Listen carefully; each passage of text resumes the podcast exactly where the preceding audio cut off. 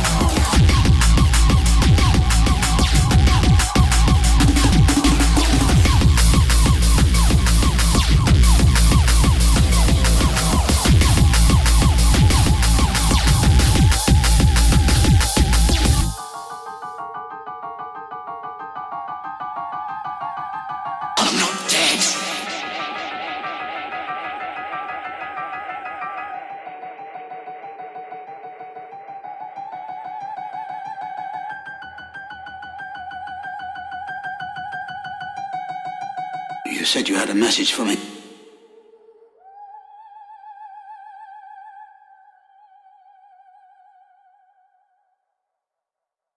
What is it? Now you've got me. Jenny, stop it. Like you wish you'd never been born.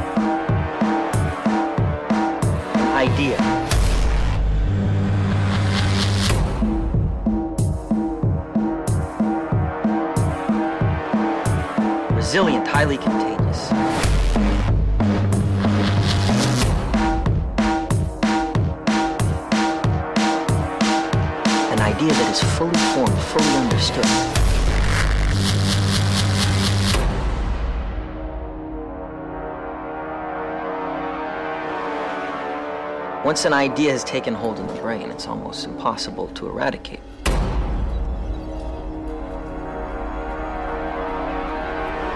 The smallest idea, such as your world is not real.